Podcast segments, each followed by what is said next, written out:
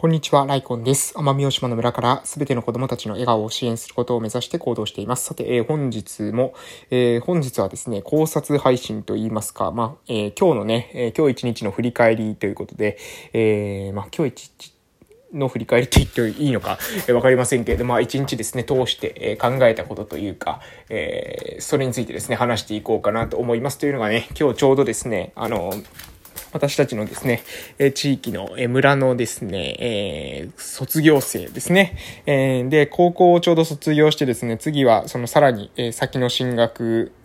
に向けて、一時的にですね、地元に帰ってきているっていう子供たちとですね、えー、子供たちって言っていいのかな？もう青年たちって言っていいんですかね？青、え年たちと、えー、会話をするですね、機会を今日、えー、取らせていただきました。ちょうどですね、今日は、えー、祝日で、えー村のですね、交流拠点、ゼントキアンという、えー、私たちが運営しているですね、えー、交流拠点の方で今日は、え会話をさせていただいたわけなんですけれども、もうコミュニケーションをとってですね、非常に、えー、すごいなというか、えー、次の世代はですね、もう着実にですね、えー、育ってきているなっていうことをですね、感じたところでございました。なので、なのでね、ここでですね、もう、あの、確信したんですけれども、あとね、10年間、えー、10年間、ここからですね、もう私たちの村持ちこたえることができたら、えー、ここから先ね、10年過ぎればね、10年後からはね、着実に、えー、回復してくる。えー、私たちの村、いい、え、方向のスパイラルにね、入っていくだろうな、というふうに思いました。なのでもう本当にここ10年ですよ。ここ10年。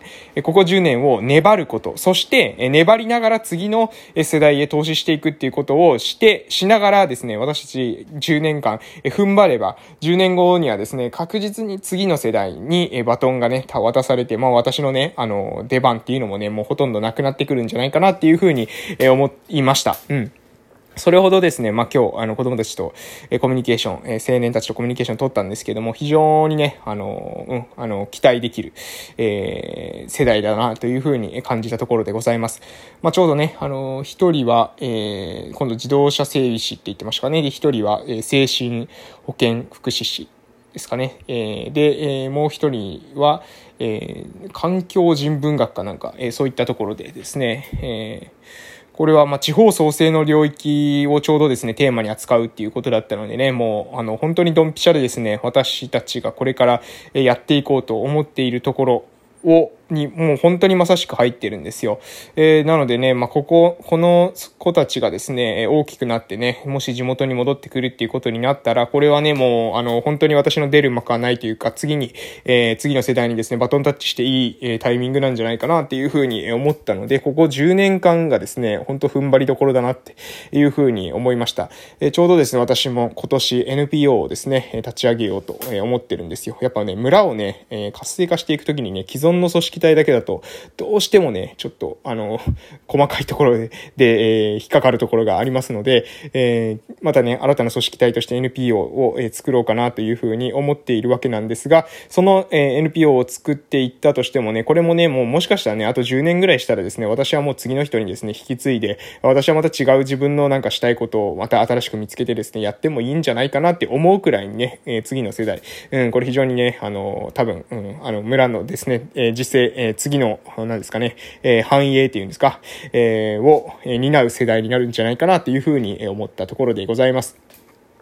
まあ何よりね、なんていうのかな、あの、空気感ですよね。ちょっと私の、なんだろう、あの、世代というか、私たちの前後の世代まではなんかね、やっぱりね、島に対してのちょっとね、なん、なんていうのかな、こう、ネガティブな、えー、思い込みっていうんですかね、なんかあるんですよ。なんか息苦しさが強めみたいな。息苦しさ強めと、まあ島の良さも悪さもありながらも、その悪さっていう面に、えー、なんですかね、フォーカスしているっていう世代っていうんですかね。なんかどうしても生きぐら、生きづらさっていうか、息苦しさみたいなところに、フォーカスされた世代だったような気がするんですけど、なんかここ、私がですね、今日話した世代の人たちっていうのは、なんかね、村のですね、そのいい面がですね、前面に出てるなというか、うん、本当にですね、その寛容さっていうんですかね、えー、これこそ、あの、そうですね、ライフルホームズ総研が、えー、地方創生のファクター X っていうですね、えー、研究所を、えー、みんながですね、見れるように公開してますけども、その地方創生ファクター X の X っていう、ファクター X って何なのかっていうと、えー、地方創生におけるですね、ファクター X は、えー、寛容さであるっていう風に結論付けてるんですよね。で、その寛容さっていう言葉がですね、まさしく、えー、当てはまる世代がですね、私が今日話を聞いた世代の、えー、メンバー、今日はですね、男性3人に聞いたんですけど、えー、その3人の、本当にね、あの、その3人っていうのは寛容さっていうことをですね、本当に持っている。えー、で、それを持っているってことは、これはですね、非常に、今後、えー、地方創生をしていく上で、えー、素養としてですね、その、もう、え、敵、敵、しているっていうんですかね、その地方創生に適した、え、人格っていうか、え、特性を持っている、え、人たちなんだろうなというふうに今日話を聞いてね、え思ったというところでございます。ということでね、あの、まあ、まあ、もうそれだけですけどね それだけしかないんですけども、そのためにね、やっぱりね、10年間、うん、えー、この10年間っていうものをどう乗りて、乗り越えていくかですよね。えー、2025年ですね、段階の世代が、えー、高齢者に入るとかっていうふうに言われてですね、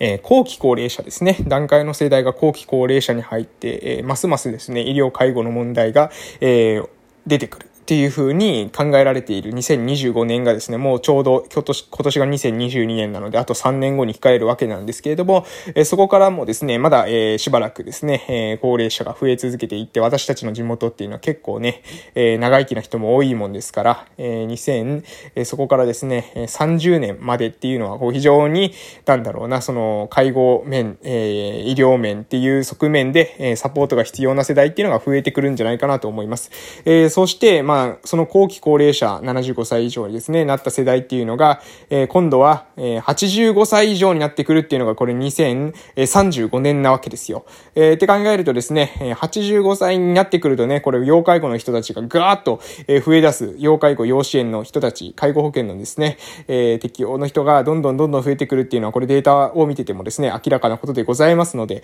えー、それに向けたですね、支援体制っていうのを取っていく。そう考えてもですね、本当にあと10年、えー、32年ですよ。あと10年って考えると。その10年間っていうものをどういうふうに過ごすのか、どういうふうに医療とか介護の体制を整えていくのかっていうことと同時に、その、まあ、えー、何ですか、ある意味介護とか医療とかっていう、そこの側面と同時に、えー、そこをですね、支えられる人材をどう育成していくか。えー、つまり子供たちに、えどれだけ投資していくか。うん。えこれはですね、もうね、マンパワーとか人海戦術じゃ無理なんですよ。えー、どう考えても人口は、あの、高齢者の方が増えてきてしまうわけなので、これはね、えー、マンパワーでどうにかしようとしたら、完全にブラック労働になってしまうわけですよね。なので、これは、えー、生産性を改善する。そのためには、えー、もう前から言ってますけれども、テクノロジーを導入する。テクノロジーを導入しても、その導入したテクノロジーが使いこなせなければ意味がないわけです。なので、テクノロジーが使いこなせる、そういうような、まあ、あの、教養、スキルを持った子供たちっていうものを育てていく。そのためにはしっかりと今の段階で教育投資をしていく。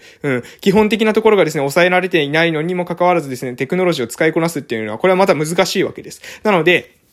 えー、基本的なところっていう基礎学力っていうのを高めると同時に、えー、本人たちの特性に合った強みとか価値観に合った、えー、分野で伸ばしていく。そうなっていくことによってテクノロジーも使いこなせる、えー、子供たちがその中から出てくるでしょうし、それ以外でもですね、そのテクノロジーっていうもの以外に関しても本人が自分の強みを持ってですね、えー、私たちの地域っていうのを支えてくる、そういった存在になってくるんじゃないかなというふうに思います。なので、まあこれはね、あの、子供たちのことをするっていうですね、ただの道徳的なですね、そんなんですか、美しい話っていう風に片付けて欲しくないんですよね。そうじゃなくて、私たちの地域をですね、シビアに見つめた時にですね、私たちの地域に残っているですね、最も投資することによってですね、伸びしろが、えー、考えられる領域ってこれ何かって言ったら、子供たちなんですよ。教育投資なんです。私はもうそれ断言します。えー、自然とか文化とか色々ありますよ。確かに私たちの地域。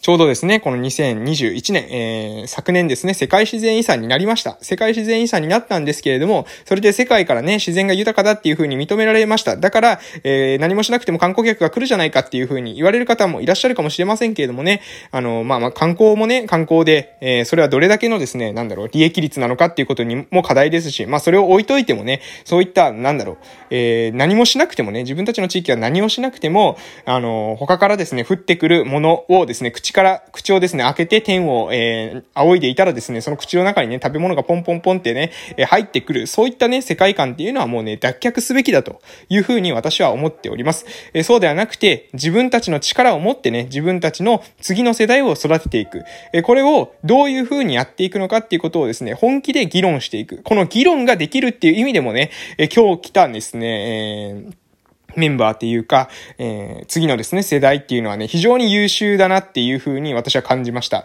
えー、今の段階でですね、どれくらいの能力があるかっていうことよりも、やはりですね、その人の話、人の意見にね、耳を貸すことができるっていうその謙虚さと、その相手が言っていることを正しく理解することができるっていう、まあ、賢さっていうんですかね。それをですね、持ってるなっていうふうに今日ですね、話しててね、あの、強く感じたんですよ。なので、うん、まあ、これはね、ある意味、私たちのその地域のですね、今までの、まあ、年功序列で、え上の人が言った意見をですね、もうそのまま従うみたいな、えまあ、文化が、まあ、残念ながらあったわけなんですけれども、えー、まあ、それのいい側面もあったんでしょうけどね、まあ、今から、これから先の時代ね、えー、必ずしも年上のそのおじいちゃんたちが言っていることがですね、全部が正しいわけじゃないんですよ。新しい世代が考えなければいけない、え新しい正解というか、まあ、昔の、え正解だったことがですね、これから時代が変わっていくに従って、えー、私たちの村の過去の常識っていうものが、えー、非常識になってくるってことも、これ十分に考えられるわけなので、そうなった時に常に知識をアップデートできる、